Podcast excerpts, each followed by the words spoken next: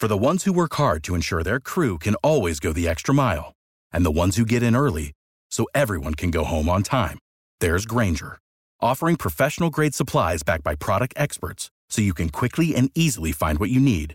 Plus, you can count on access to a committed team ready to go the extra mile for you. Call, clickgrainger.com, or just stop by. Grainger, for the ones who get it done.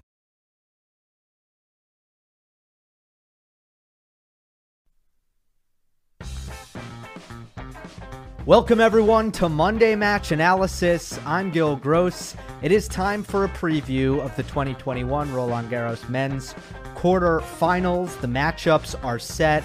Going back to my predictions, I did all right. Uh, Casper Ruud was an upset semifinalist. I gave him the edge over Zverev, but he didn't make it so far. Instead, it's Alejandro Davidovich Fokina. I also lost lost Aslan Karatsev, who I thought would be challenging Nadal uh, instead of Diego Schwartzman. Great for Diego Schwartzman, who had uh, had lost to uh, Karatsev twice, never had to play him.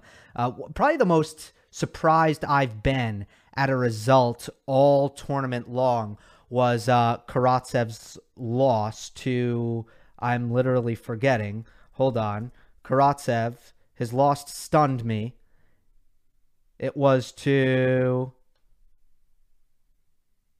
Philip Kohlschreiber. That's right, the 37 year old Philip Kohlschreiber. How shocking was that? So, what we're going to do, we are going to go through all four of these quarterfinals. And then later in the show, I bring on Jeff Salzenstein. Uh, I love talking to Jeff, and there's some topics that we cover. It's not too heavy, like French Open, French Open, French Open, but we talk about Roger Federer, his withdrawal. Good to get different opinions on this because I know that there are so many different opinions out there. So I think it's important to get different perspectives, which Jeff offers. Um, I talk about Dominic Thiem with Jeff. I, I, that's a topic that I wanted to uh, bring up with him, and then uh, obviously some some French Open stuff as well. Again, really good conversation. That is, and that'll be the show. So let's get started. I'm going to go in order, and I'll timestamp these so that you guys can can skip around. I'm assuming some people will watch this after the first semifinal, excuse me, quarterfinal is already over. But let's start with Alexander Zverev against Alejandro Davidovich Fokina. The head to head is 2 0 in favor of Zverev. They played at the U.S. Open last year. It was a 6 2, 6 2, 6 1 victory for the German.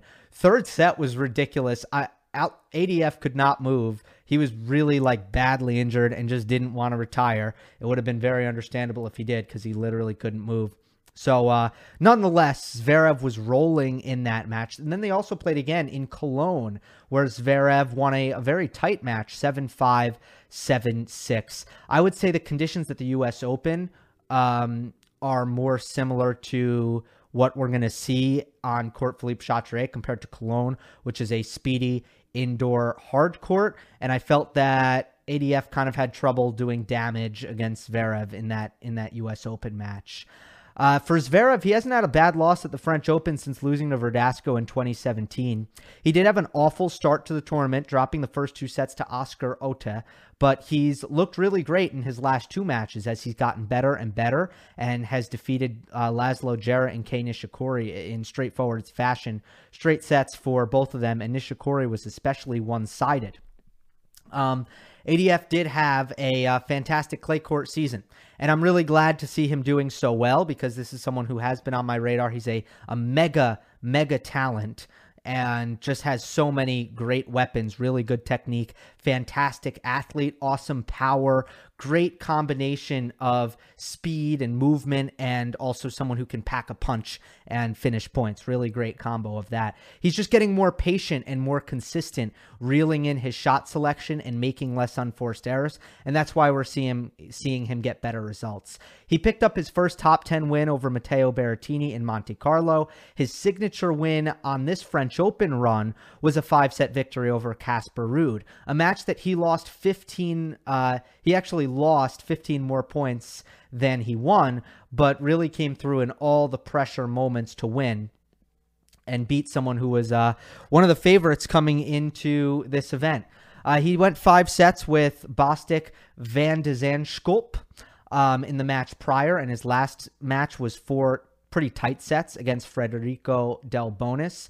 So I think that uh, fatigue could be a factor in this match. And Alejandro Davidovich Fokina has had durability in uh, problems in his career.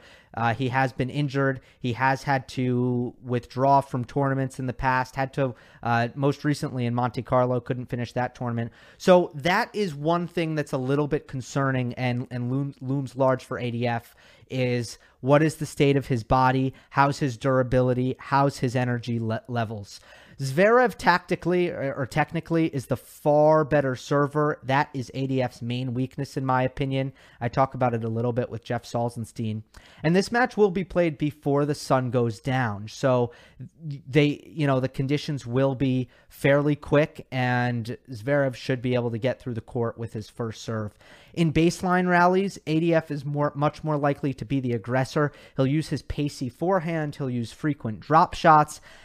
And I don't know that Zverev minds that. He's arguably more comfortable counterpunching and more comfortable in, that, than initiating on this surface. He's more comfortable playing defense and using his uh, his defense and his trading.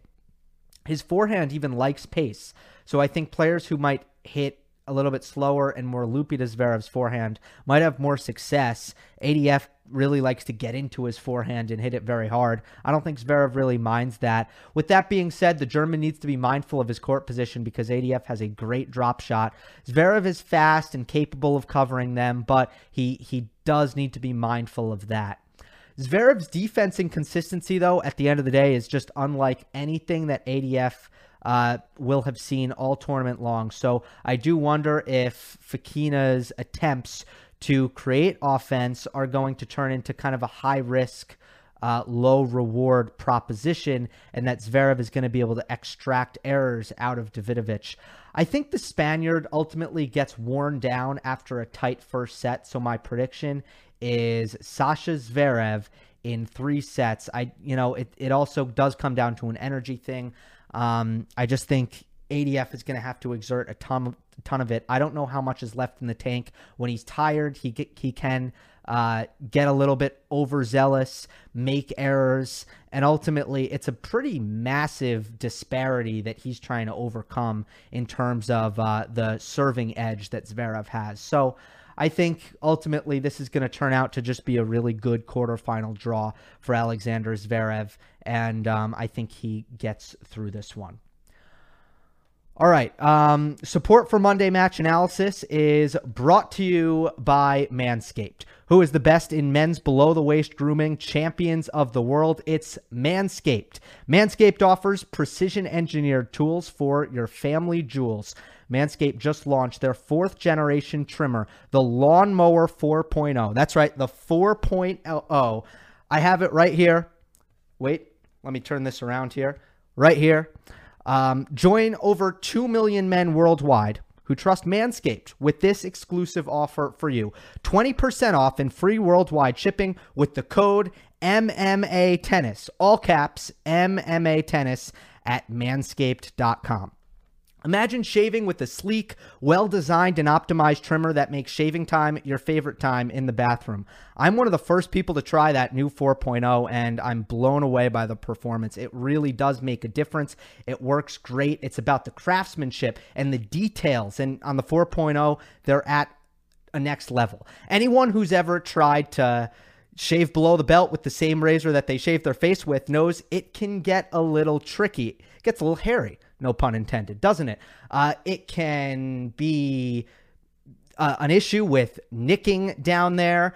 Um, and this is designed not to do that. So your friends will be nice and safe, no cuts, no none of that pain. And also from a hygienic perspective, it's always made me a little bit uncomfortable. So it's great to separate the two, and you got to do that with Manscaped. It's engineered to be the ultimate groin and body trimmer by focusing on intelligent functionality and an incredible, comfortable grooming experience. Their fourth generation trimmer features a cutting edge ceramic blade to reduce grooming accidents thanks to their advanced skin safe technology. So now you can feel confident shaving your boys. This upgraded trimmer includes a multifunction on and off switch that can engage a travel lock. It also gives you the ability to turn on a 400K LED spotlight on and off when you need a more precise shave when you want to see better. The Lawnmower 4.0 even allows you to customize your trim through additional guard lengths, sizes 1 through 4. See, I got the guard on right now, actually. And did I mention wireless charging? The new wireless charging system uses electromagnetic induction, which can help battery length last longer. So, men, if you've been shaving with the same nut trimmer on your face, you've been doing it all wrong. No person wants to end up with pubes in their mouth. Nobody likes that. So it's time to get your own ball hair and body trimmer with Manscaped to make me time the best time and enhance your confidence with some nice smooth boys. Get 20% off plus free shipping with the code MMA Tennis at manscaped.com. Your balls will thank you. So one one more time, get 20% off and free shipping with the code MMA Tennis at manscaped.com. That's 20% off free shipping at manscaped.com using the code MMA Tennis. Unlock your confidence and always use the right tools for the job with Manscaped. We move on to the second semifinal, or excuse, I keep doing that. We move on to the second quarterfinal for tomorrow, and it's one that I'm really looking forward to. It's funny, uh, Medvedev Tsitsipas, after they played in Australia this year, I actually tweeted on my my Twitter handle at Gil underscore Gross that I was watching that matchup on the slick, speedy, hard courts in Australia, thinking to myself, this would figure to be so much more competitive on clay and i'd be so interested to see what happens on clay so i'm happy we're getting this matchup that daniil medvedev has uh, proven everyone wrong who said that he couldn't win on clay and that it was such a disaster for him that there's no way that he was going to be able to beat your Alexander Bubliks of the world, your Tommy Pauls of the world, um, and and so on. So uh, the head to head makes this very interesting. Medvedev does come in uh, the um, odds makers underdog despite a six to one head to head advantage. Tsitsipas's only win was at the 2019 Tour Finals, um, and in the last meeting, Medvedev picked up a straight set win. Again, in the Australian Open, it was not very competitive. It was very straightforward. Uh, Medvedev was kind of in Tsitsipas's head early on. I think after their kerfuffle at Indian Wells, Tsitsipas just wanted to beat him a little bit too badly and just wasn't putting together his best performances against Medvedev. With that being said, I do think that there are a lot of tactical advantages that Medvedev has had, um, and most of that has been predicated around dominating the serve return dynamic. Daniil Medvedev's pace off of his serve has been very difficult on Stefanos Tsitsipas's return, which has always been the worst part of his game, just trying to uh, get returns in play with interest off of the largest serve in the men's game. And Medvedev has one of those serves. Tsitsipas has struggled with it. On the quicker surfaces, Medvedev's been able to do damage behind his serve. So the plus one factor has been skewed just far um, towards Med- towards Medvedev's favor.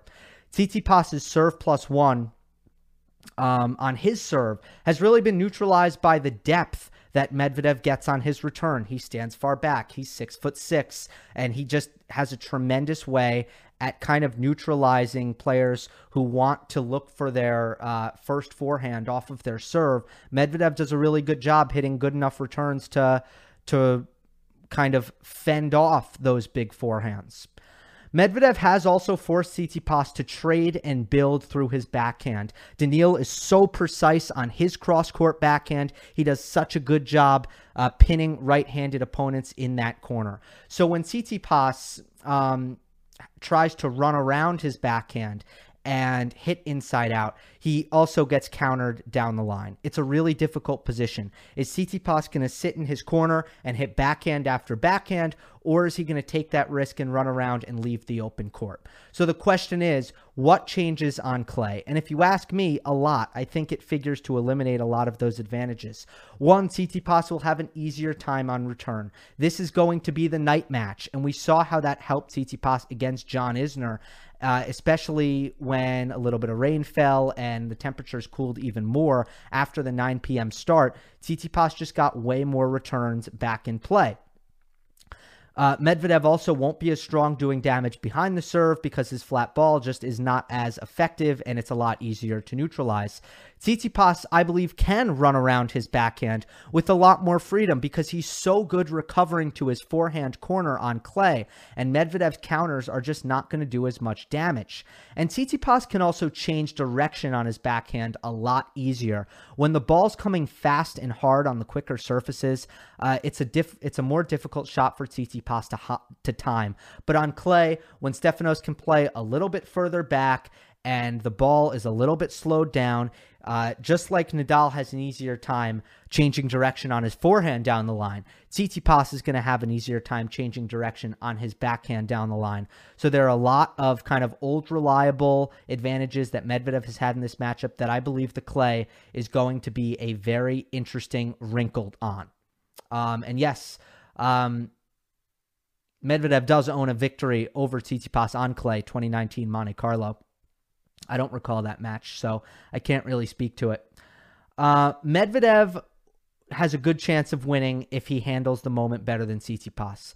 All of the pressure is on the Greek, considering the career head to head, combined with the far contrasting and different RG expectations that you know has seen Medvedev really become an underdog in this tournament despite being the number two seed and Tsitsipas being most people's favorite to make the final. Uh, so that's a that's a good thing for Medvedev, and we've seen in these next gen battles how that can affect things, how mental some of these matchups can get.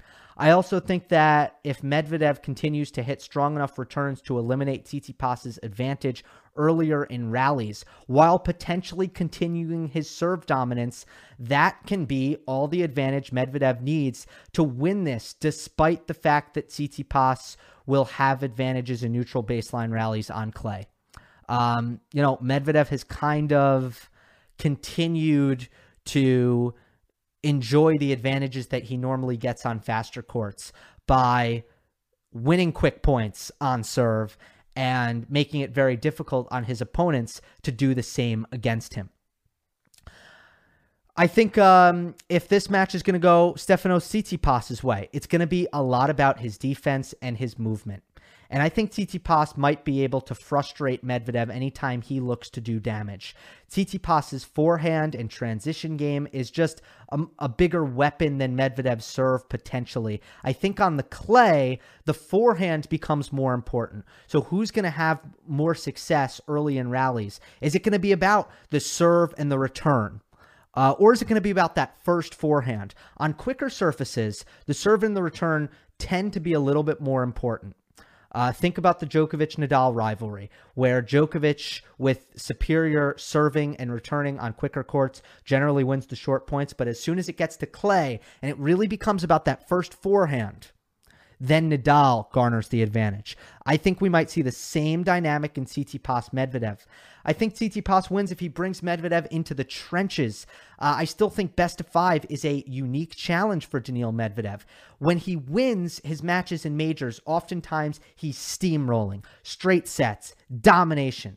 But it seems to me that normally when when the going gets tough and when the matches get close, Medvedev often uh, can can let the mental side get away from him. He can lose focus. He can um, kind of lose competitiveness and go away very quickly. So I do think that Tsitsipas uh, can bring Medvedev into the trenches, uh, get the better of the plus one play. Medvedev presses for offense, feeling how difficult Tsitsipas will make it for him to defend frequently. And let me be a little bit more clear on that. If Medvedev feels like well, I, I just Tsitsipas, his offense, his sustained aggression is so good that I'm gonna be gassed out in two sets if I if I don't take some initiative here and and um kind of force the issue offensively. If Medvedev feels that in his legs, the unforced errors are going to come. He's not going to like how difficult it is because Tsitsipas's court coverage is elite, and I just don't think Medvedev is going to be able to hit through the court. I think we're going to see unforced errors out of him, and my pick is Tsitsipas in four sets. Moving along to two matchups that I think are a lot less complicated, a little bit more straightforward. So you'll notice my analysis is going to be a little bit shorter for these next two. Nadal Schwartzman, both of these matches will be played on on Wednesday. Nadal Schwartzman, that's a 10 to 1 head to head in favor of Nadal. Schwartzman beat a compromised version of Nadal in Rome last year, but then Nadal got his revenge two weeks later in Paris and did so in convincing fashion. Schwartzman has lacked the weapons to hurt Nadal in this matchup, while Nadal's forehand has simply bullied Diego around the court. Schwartzman does have a great cross court backhand, one of the key qualities if you want to compete against Nadal. Go heavy, hard cross court with the backhand to try to really stretch out Nadal and rush him on the forehand side where you can get some short, attackable balls and go from there. Uh, but I find that Schwartzman often struggles to build off of his cross court backhand, struggles to hit his runaround forehand with enough consistency and heaviness to to ultimately win the point despite his advantage. And the same goes for his down the line backhand, which just isn't quite as sharp and effective as his cross court backhand. So I think in order for Schwartzman to win, he needs to drag Nadal into a ton of long baseline rallies. He did this early in last year's meeting at Roland Garros, and he just couldn't sustain it. Uh, but I think in in neutral rallies, Schwartzman's craftsmanship, his shot tolerance, his consistency, his angles, it, it's great and Schwartzman is great. So at his best, he can actually go toe to toe with Nadal in the long rallies. He even did that last year. Even though he lost badly, he didn't lose badly in the long rallies, just the short ones. Um, I think, you know, Schwartzman needs to pin Nadal in his backhand corner and, and just lengthen the rallies that way. Go down the line with his backhand. Don't let Nadal's forehand take over.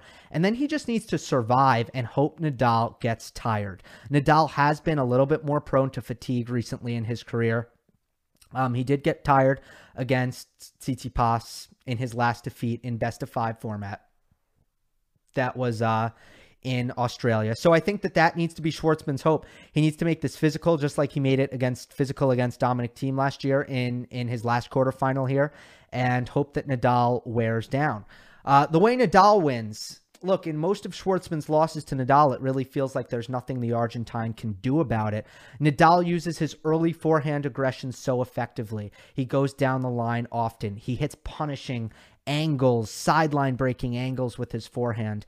And uh, he wins the overwhelming majority of points zero through four shots because what he can do with his serve forehand combination is is are things that Schwartzman simply can't do. So that's where his main advantage is. I also thought that Nadal did a great job last year of attacking Diego Schwartzman's second serve. I think Nadal needs to make a point to win over 50% of Schwartzman's second serve points and he does that by making sure to move up in the court a little bit, take advantage of of the fact that Schwartzman's second serve is underpowered. Move up your court position and really take a rip if you're Rafael Nadal because you have a chance to break serve serve very frequently if you win over 50% of Diego Schwartzman's second serve points. I think if Nadal challenges himself to gain that advantage off of his second serve immediately, uh, he has a great chance to do that. My prediction right now is that Nadal's offense is simply too confident to allow Diego to rope him into the long rallies, and I have Rafael Nadal winning in three. Djokovic Berrettini is our final quarterfinal match to preview. The head to head is 1 0 in favor of Novak Djokovic, but it's not really an applicable head to head because that match was at the World Tour finals, completely different conditions. It was a very straightforward. I think Berrettini won a total of three games in that match. Djokovic has really frustrated players who have Berrettini's mold. Players who rely on serve and forehand effectiveness and lack movement and backhand. The best adva- example of this is definitely Milos Raonic, who's a pretty good comparison with Matteo Berrettini. Um, and I even think when you compare what they are likely to do in their careers, I think that although Berrettini's way better on clay than Raonic, I think that those two are a good comparison in more ways than one. Hopefully, Berrettini stays healthier than Raonic as well. Uh, but Djokovic has won all 12 meetings with Milos Raonic. He loves this play style. I think Andy Murray is very similar. Players who really fancy the defensive and neutralizing capabilities of their return of serves, as Djokovic does. Uh, players who hit really good precision into the righty backhand corner. And uh, you know, most of the best players in the world have this, but but Djokovic is so good uh, with his cross court backhand and even the way he surgically redirects his forehand at will. And someone like Berrettini, he's either going to get one of two things. Um, against Novak Djokovic, he's either going to get stretched out with a running forehand or he's going to get a backhand um, assuming that Djokovic is in the position he wants to be. So that'll be Djokovic's tactic. I don't think that Novak is going to casually go to the Berrettini forehand. He's either going to go to the forehand with interest or go to the Berrettini backhand. Um, so I guess here are Berrettini's paths to victory. And notice I'm I'm I go I do the underdog first and then I do the favorite. If there's any questions about how I decide what what order this is, um, Berrettini um, obviously has a tremendous serve. And I think the concern for Novak Djokovic is that there have been times now on clay that I've noticed that he hasn't really handled the heavy kick to his backhand very well. And Novak has a great backhand return, but the difference between clay and other surfaces is it's going to be way bouncier and it's going to get above the shoulders. So now with uh, the Lorenzo Musetti match included, which is very fresh in my memory, and thinking back to a lot of the Dominic Thiem matches where Thiem has struggled with Thiem's kick serve to Djokovic's backhand. Well, guess what? Berrettini is absolutely filthy on that serve not only does he have that, but he has variety and he's going to mix it up. And Novak isn't going to be able to really sit on that kick serve to the backhand because Berrettini will will um, hit a lot of different serves. So I think for that reason, but ultimately when it comes to protecting second serves, it's going to be about the kick serve. For that reason, I think Berrettini does have a good chance to bother the Djokovic return um, on this surface more than other surfaces because of the kick serve effectiveness. Berrettini's forehand is big enough to penetrate Djokovic's defense. It's as good a weapon as there is. Uh, I'm sure Berrettini will hope that this match is played in the daytime. Uh, I think that'll give him a better chance to uh, to do that. Maybe not. You know, I can I can actually think of reasons why that might not be the case. I won't get into them, but um, I, I daytime will probably give Berrettini the best um, the best chance to finish points quickly. And then the key is that Berrettini avoids being hurt on his backhand side by using the slice backhand cross court. And if he can use the slice backhand cross court to great effect, which I'm not sure he has the capability to do, but if he can do that, he can um he takes away Djokovic's potency on the backhand and perhaps he can stay patient and wait for his chance to find the attackable forehand and then rip. The only way I see Berrettini really protecting his backhand is if he uses the slice cross court very, very well. The way Djokovic wins is he finds Berrettini's backhand off the return. And if he does that, it's going to be big trouble for Matteo. He's just not going to win a lot of points that way. And that's going to be Novak's goal. His goal is going to be to go, you know, maybe just deep up the middle, but if not into the backhand corner off the return and he'll probably win an overwhelming uh, majority of the rallies if he's able to do that. Um, I don't really expect to have Djokovic have. Ha- I don't expect Djokovic to have much of a problem on his own service games, especially off of his first serve. Djokovic's early aggression has been so good uh, in this tournament, and because Berrettini just doesn't have the defense or the movement to neutralize Djokovic's early aggression, I expect a lot of plus one success from Novak. Berrettini is not going to do like what Musetti was able to do for a while, which is hang back, uh, deep court position, high loopy defense, and really try to work back into the point um, with uh, you know explosive movement, court coverage, and and again high heavy topspin defense. Berrettini can't really do that. Um, another thing Novak might be able to do is find a lot of counterattacks when Berrettini leaves open court to run around his own backhand. Look out for that uh, because that's something that Djokovic can do really well against uh, players like Berrettini and Tsitsipas, who really rely on creating offense from their inside out forehand. Another key for Djokovic is that he's going to feel less tension than he did in the Lorenzo Musetti match. I don't know why he seemed a little bit stressed and just couldn't let his forehand go in that match.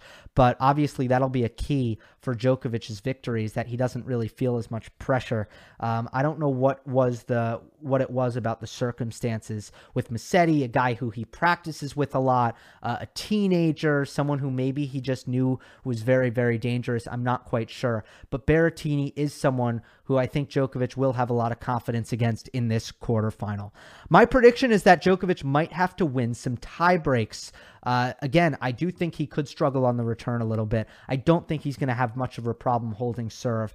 Uh, but the key is going to be in the big moments is Novak going to have more confidence in his all court game under pressure than Berrettini will? I think the answer is yes, and I think Novak Djokovic will win in four sets. All right, without further ado, here is a former top 100 pro, someone who um, I always enjoy having on. He is the founder of Tennis Evolution, an online um, training uh, or coaching website and instructional website, which is tremendous. And in my opinion, the best on the internet. Here is Jeff Salzenstein. We're joined once again by Jeff Salzenstein. You asked for him, you got him. They, they miss you very much, Jeff. They former asked. Top they one. asked for me. Yes, yes, they asked wow. for you. They they Impressive. always they do ask. Okay. Yep. All right. Thank yep. you. Um, tennisevolution.com. Um, visit it. It'll be in the description. Let's start with with Federer, Jeff. Um, I was uh, I came to the defense of of Roger, and and I think people are pretty split on this, and some people came at me pretty hard. So uh, where are you at? You know, is is this uh is this a move that disrespects the tournament and disrespects his competitors, or does Federer have the right to look after Federer? I think it's a tough call. I mean, I, I my initial reaction was uh, I read something John McEnroe said that uh, it's French Open. You know, you you should play, and that was my initial reaction. And then I dug in a little bit. I read a, I read Andy Murray's quote. I read Chris Evert's quote, I see both sides. It's a tough call. Uh, as a purist, uh, I think that a player, if they're going to sign up for a Grand Slam, that means they're fit to play, and they they give it a shot.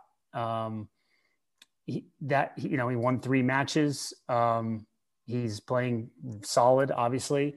So I think as a purist, I, I side with with he should he should gut it out. Now, the flip side and we'll see if I end up taking a stance here. The flip side mm-hmm. is that he obviously he's 40 years old and he hasn't been playing and he's coming off knee sur- two knee surgeries and he, and the body at that age it's dangerous. I mean I I was a guy at 33 years old I retired and that was considered old and he's 40 and he's coming off knee surgeries and asking someone to play 3 out of 5 sets uh, over two weeks, multiple matches, it, it's it's a risk. I personally, if I'm going to go out on a limb here, I'm I'm probably leaning more he should have played because again, you start a tournament. It seems like he's healthy. He doesn't have an injury, t- to my knowledge. That you you owe it you owe it to the sport and you and you signed up and mm-hmm. that's the purest in me so i i lean more towards that direction. But boy, if anyone should get a pass for this, uh, it's Roger Federer. Uh, it, and um, yeah, it would have been nice for him to play the next match and play a set or two. And if he's fe- who knows, like he could start feeling fresh by set three. He didn't give himself a chance. Mm-hmm. And where I'm going to throw a monkey wrench into this is that Djokovic wasn't far away right? If he wins right. one more match, in the draw, play. yeah, he was one away, one one win over Matteo Berrettini. That would have set up Federer against Djokovic. So he's probably looking at it going, Berrettini is a physical beast, and if even if I get by that, now I got to deal with the Joker, and I don't like playing him on any surface. I got to keep my side. It's kind of like you know when he sometimes has lost in the past when he's a, maybe about to play Nadal, and people have said, "There's no way he's like throwing the match. Well, I'm not saying he's throwing the match. I just think there's a subconscious thing there. Like, do I really want to deal with Nadal or Djokovic, knowing that I'm not going, probably not going to win?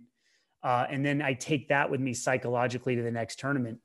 I don't know. I I tend to think that if he was playing a guy ranked 50 in the world next round and then knew that the next guy he would play is 50 in the world or 30 in the world, I'm not sure he pulls out. And I know that sounds dicey, but I think the prospects of Berrettini Djokovic is a lot coming come, coming from where he's at. And he would never admit that and his team wouldn't admit that. Right. For, for, for sure not. Well, if he beat Berrettini, then it would have been a really difficult look for him to withdraw. I mean, I, then I don't think he could have done I it. think that's what's so probably discussed. I, I, think they in the back room going, okay, if we get by Berrettini and we're slated to play Djokovic, we can't retire. We can't no. pull out. It, it just, it just, it would have been whatever, you know, whatever heat Federer has gotten, it would have been two, twice as bad if if he pulled that move. But uh, you know, you've you've had injuries. You know what it's like to play best of five. When you're when you're setting up a rehab, I thought Andy Murray made a fascinating point. In team sports, if you're a basketball player coming off of off of an injury, the coach says, "Okay, you can play hmm. 10 minutes this week. Then, okay, we're going to up it to 20. Okay, now you can play your full allotted minutes. But in tennis, you're trapped out there on the court and you don't really get to, you don't get to work your way up like that. You just don't have that, that privilege. So, you know, how do you manage rehabbing in tennis because you want to kind of push further and further and further and you want to do it slowly. It's just so difficult in this sport to do it. So before I handle that, I want to be really clear. So for people that are going to maybe leave comments that are Federer fans, number one, I'm a big Federer fan, and number two, I'm not suggesting that the primary reason he pulled out is because of Berrettini Djokovic.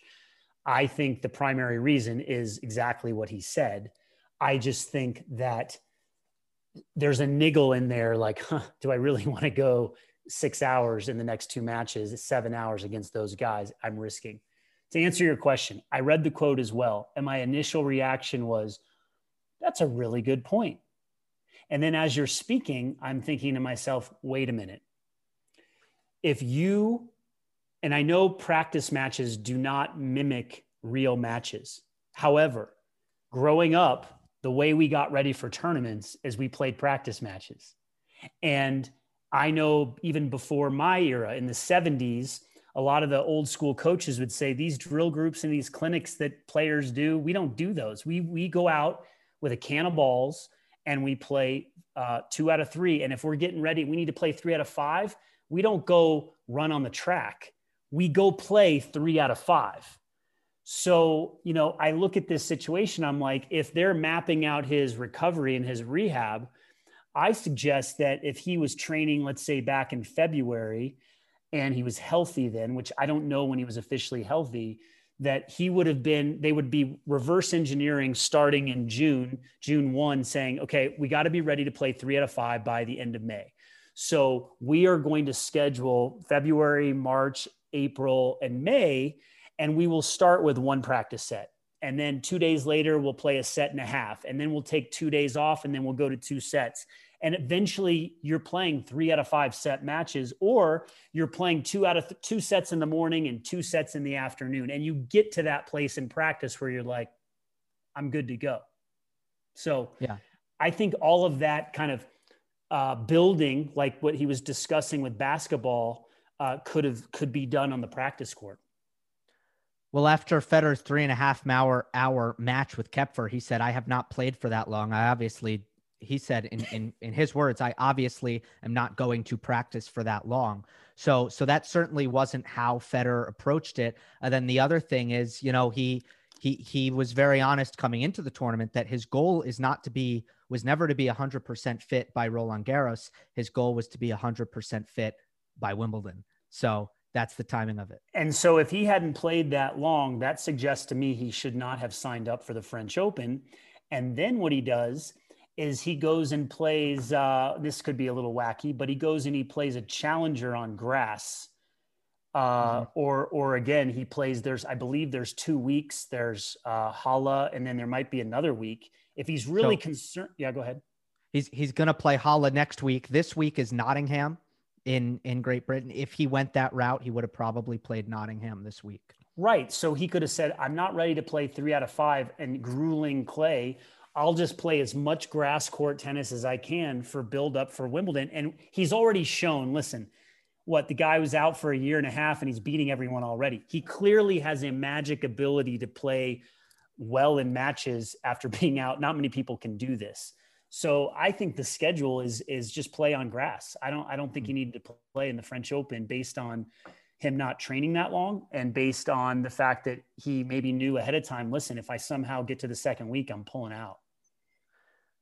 I want to get your thoughts on on Dominic Thiem, who uh, has really, really struggled, even more so in 2021 than he did uh, just after uh, winning the U.S. Open because you know he was still winning matches, you know, in in Europe, and he made the quarterfinal of Roland Garros. Not good for him, but but now it's it's reached a new level where he's losing to Pablo Andujar in the first round of the French. He's just not right. Uh, what do you make of the downturn in Dominic Thiem's results and and and what the things that he's had to say about the dip in motivation that he's experienced? One of the things that's people that have never played pro tennis and and you obviously haven't but you have you have a very insightful mind and you think about the game almost from a perspective of a, of a high level player not suggesting you're not a high level player but a pro yeah. uh, it is so darn hard to play pro tennis I, I tell you i played 11 years off and on. I got to 100 in the world. I was you know i didn't play that many three out of fives. These guys are playing you know 30 weeks a year. He plays a stronger schedule you know more intense schedule than most. He's a grinder. Um, it, like a nadal it takes a lot of mental emotional and physical effort. It is so tough to stay at the top of the game. And so let's just take a step back and again look at what Djokovic does week in and week out. Nadal Federer for the last 15 years 20 years the fact that they've stayed at the top of the game and maintained that emotional, mental, physical resilience is is something that we have not seen in this lifetime. We may not see again. And so when when Thiem is struggling, what it speaks to number one is how tough it is to stay up there because he's a darn good player. What I think it also speaks to is uh, similar to what Djokovic went through when he won his four slams and then had the the letdown for a couple of years Mats Wilander in one year won three Grand Slams. He was never the same again. Bjorn Borg was at the top of the game and he lost to John McEnroe and he could never get back. He never got back. He walked away from the game at 26. You train for 20 years for something to win a Grand Slam and you finally do it.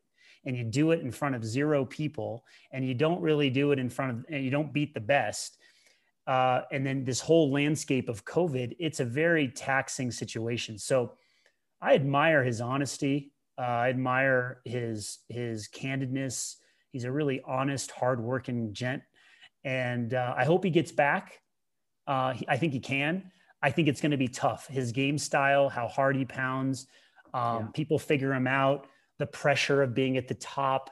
Uh, and also maybe his training has changed. I mean, I remember when he was, you know, they show videos of him in Miami with his trainer doing these plyometrics crazy plyometrics off of walls and stools. And that pounding on top of all the pounding on the court is a lot.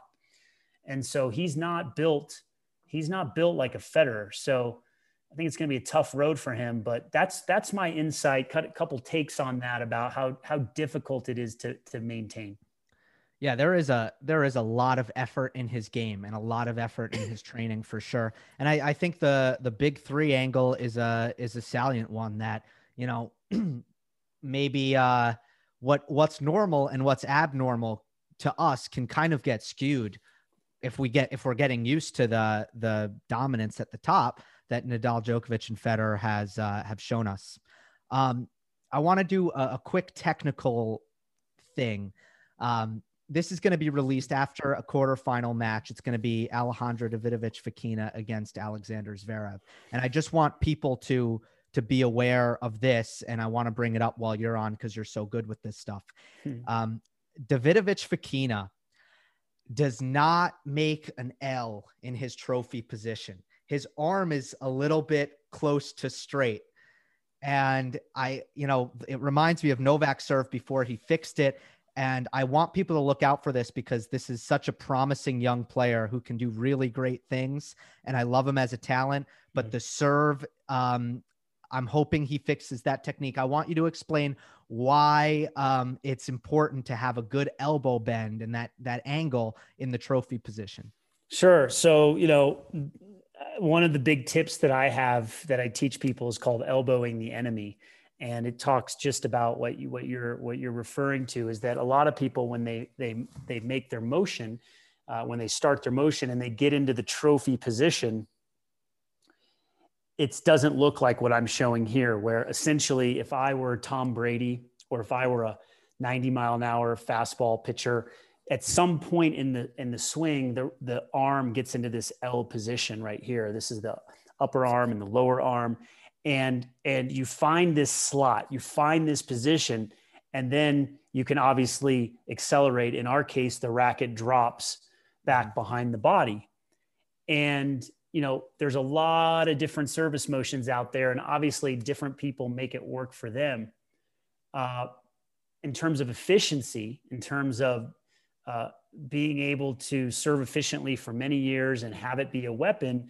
Novak Djokovic was smart to fix that that position to have that that straight arm and now now it's it's nice and tight in here and compact. Federer does it, you know, Sampras, a lot of the best get there. And so yes, you'll always have the idiosyncrasies. You'll always be able to find people that are successful that that don't find this position, find this slot as they're in that trophy position before they drop the racket. Uh, but I, I think it's an anomaly. I think it can create inefficiencies. And again, there's something to be said about a player that says, I'm not going to try to have the perfect te- technique. I'm going to work with what I have and make it work. I do think there are limitations at a certain level. And I don't know if double faults creep in or shoulder problems creep in. I mean, um, Dimitrov has a low elbow on his serve. He's had some arm problems. But at some point, there might be um, uh, limited benefit, limited returns. You know, you're gonna you're gonna you're gonna bump up against a ceiling at some point. Yeah, it's not a weapon for him right now. It, it starts the point, um, but I, I, think you know he's six foot one. He's a good athlete. He he can have a good serve.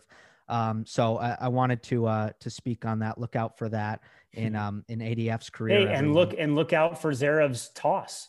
You know, yeah. I let's see. Eh, you know, I, I haven't really studied him intensely recently to know if any adjustments have been made. But one of the things I've been critical of with his serve is that the toss is very high, and when he's loose, I'm sure he can time it. But when he's tight, we all know that it either goes, you know, 120 anywhere or it goes 68 miles an hour in the middle of the box. And so, you know, you're looking at two athletes playing each other that that that struggle with their serve technique. When I say struggle, it's all relative, right? Mm-hmm. Uh, but when you compare it to the best of all time, it's not quite at that level.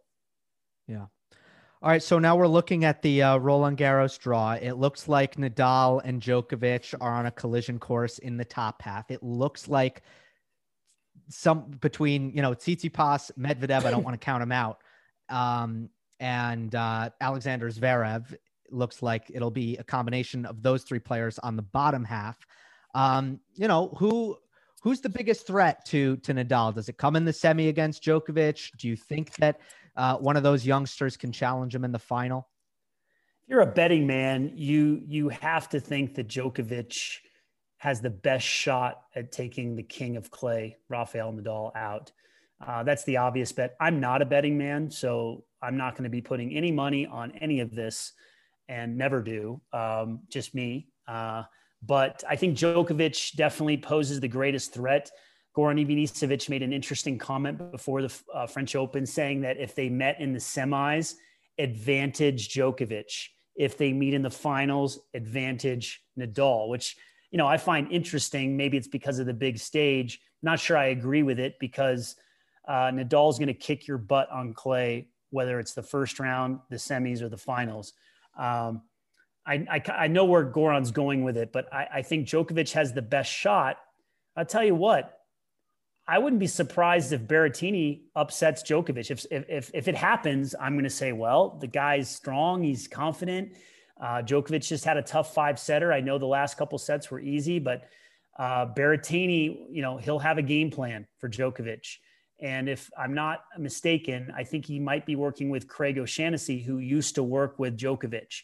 So yeah, he Craig, does. Craig, Craig works for the Italian team, uh, Italian Federation. I believe he's helping Musetti. It's not a surprise that Musetti's making a jump. And it's not a surprise that Berrettini is, is using the analytics to play his best tennis. Now, Diego Schwartzman, I believe, is, you know, he's been known to give Nadal a hard time as well. Be very surprised if he upsets him uh, but again, you're you're looking at very experienced guys playing in the quarterfinals. These are not new guys to the quarterfinals. So uh, I really like the top four matchup there. Obviously, going to go with Djokovic and Nadal. I'm never. I, I, tell people. I think one year I bet against Nadal, and when I didn't bet, but I basically said his run is over. Yeah. I think when Djokovic was hot one year, which he's been hot many years, and of course I was wrong. And this time, and maybe even last year, I said, I'm never going to count Nadal out at the French Open until he loses. I'm just not because it's just a different beast for him. Yeah. Bottom, a, go ahead. I was just going to say fair, fair strategy. Bottom half of the draw. Uh, you know, you, you, have to think that Zverev and uh, and Tsitsipas has been playing the best clay court tennis uh, from what I can see outside of Nadal. So you have to think that Tsitsipas and Zverev are the favorites there. And uh, really, Zverev is probably the best player on clay on the bottom half if he's firing on all cylinders. And that's a big if. So I think it's advantage Tsitsipas based on his previous uh, based on his previous results the last couple of months, knocking off yeah. Nadal. Uh, if you're a betting person, you go with him. Uh, but you know, if Zverev is loose, I think he can get to the final. It's hard yeah. for me to pick Medvedev when he hasn't have great clay court results. Right. No, I, I think I think Medvedev's flat game his lack of offense and power on the clay. I think it finally will catch up to him against Tsitsipas. But there is a, a mental thing with that matchup where Medvedev has a 6-1 edge uh, against Stefanos, and all the pressure is on Tsitsipas because he knows that he's supposed to win this match. I think the the thing with the semifinal and the final, I don't think it matters for Djokovic Nadal. No no moment is too big or too small for any of them. I do think it helps Nadal or Djokovic if, if he happened to beat Nadal. I think it helps both of them to play one of the youngsters in the final. Uh, Zverev's been to, to one major final and Medvedev has been to two. Tsitsipas has been to zero. Uh, so I think it does help to play the inexperienced player in the final as opposed to playing them potentially in the semifinal. Um, so everyone, Djokovic and Nadal fans were really upset. Some of them were very upset oh, it's uh, we're on the same half. That's terrible. What a terrible draw. No, that's good. You want to play the young guy in the final. Does that check out? Yeah, I think it, it does. And listen, the the next gen or whatever we're calling these guys, the, the, the young bucks, they're still not taking out the, the two kings of the game. And yeah.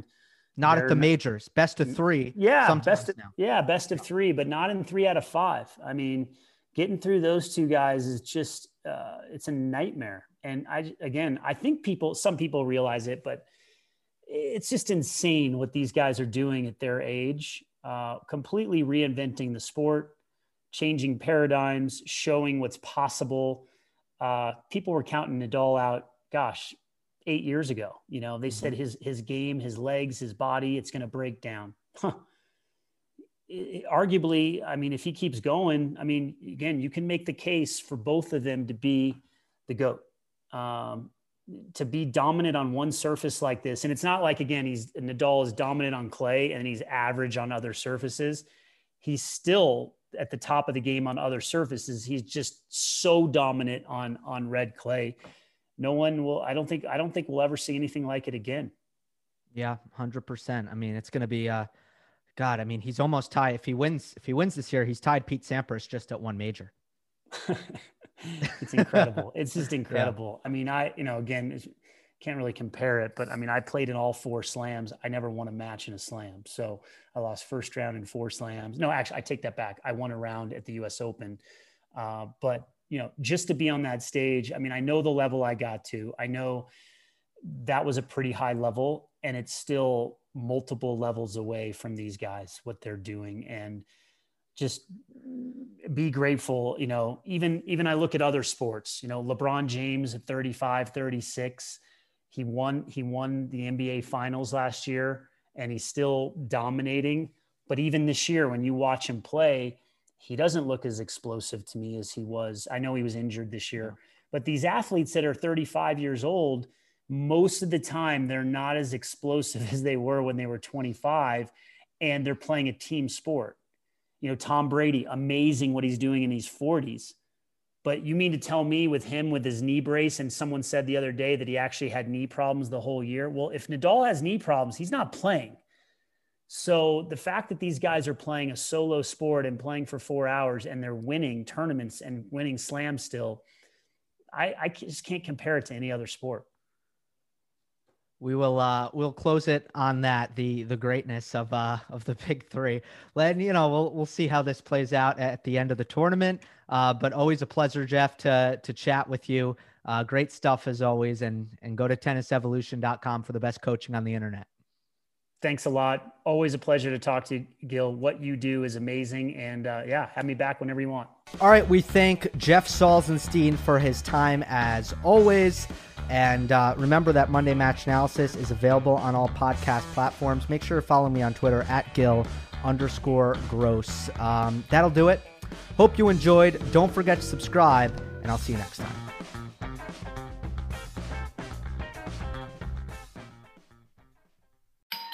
Our house is a mess. Come on in. I'm Amber Wallen, internet comedian, plant queen, and host of your new favorite podcast, Fly on the Wall. Okay, that's pretty presumptuous to assume that this is going to be their favorite podcast, by the way.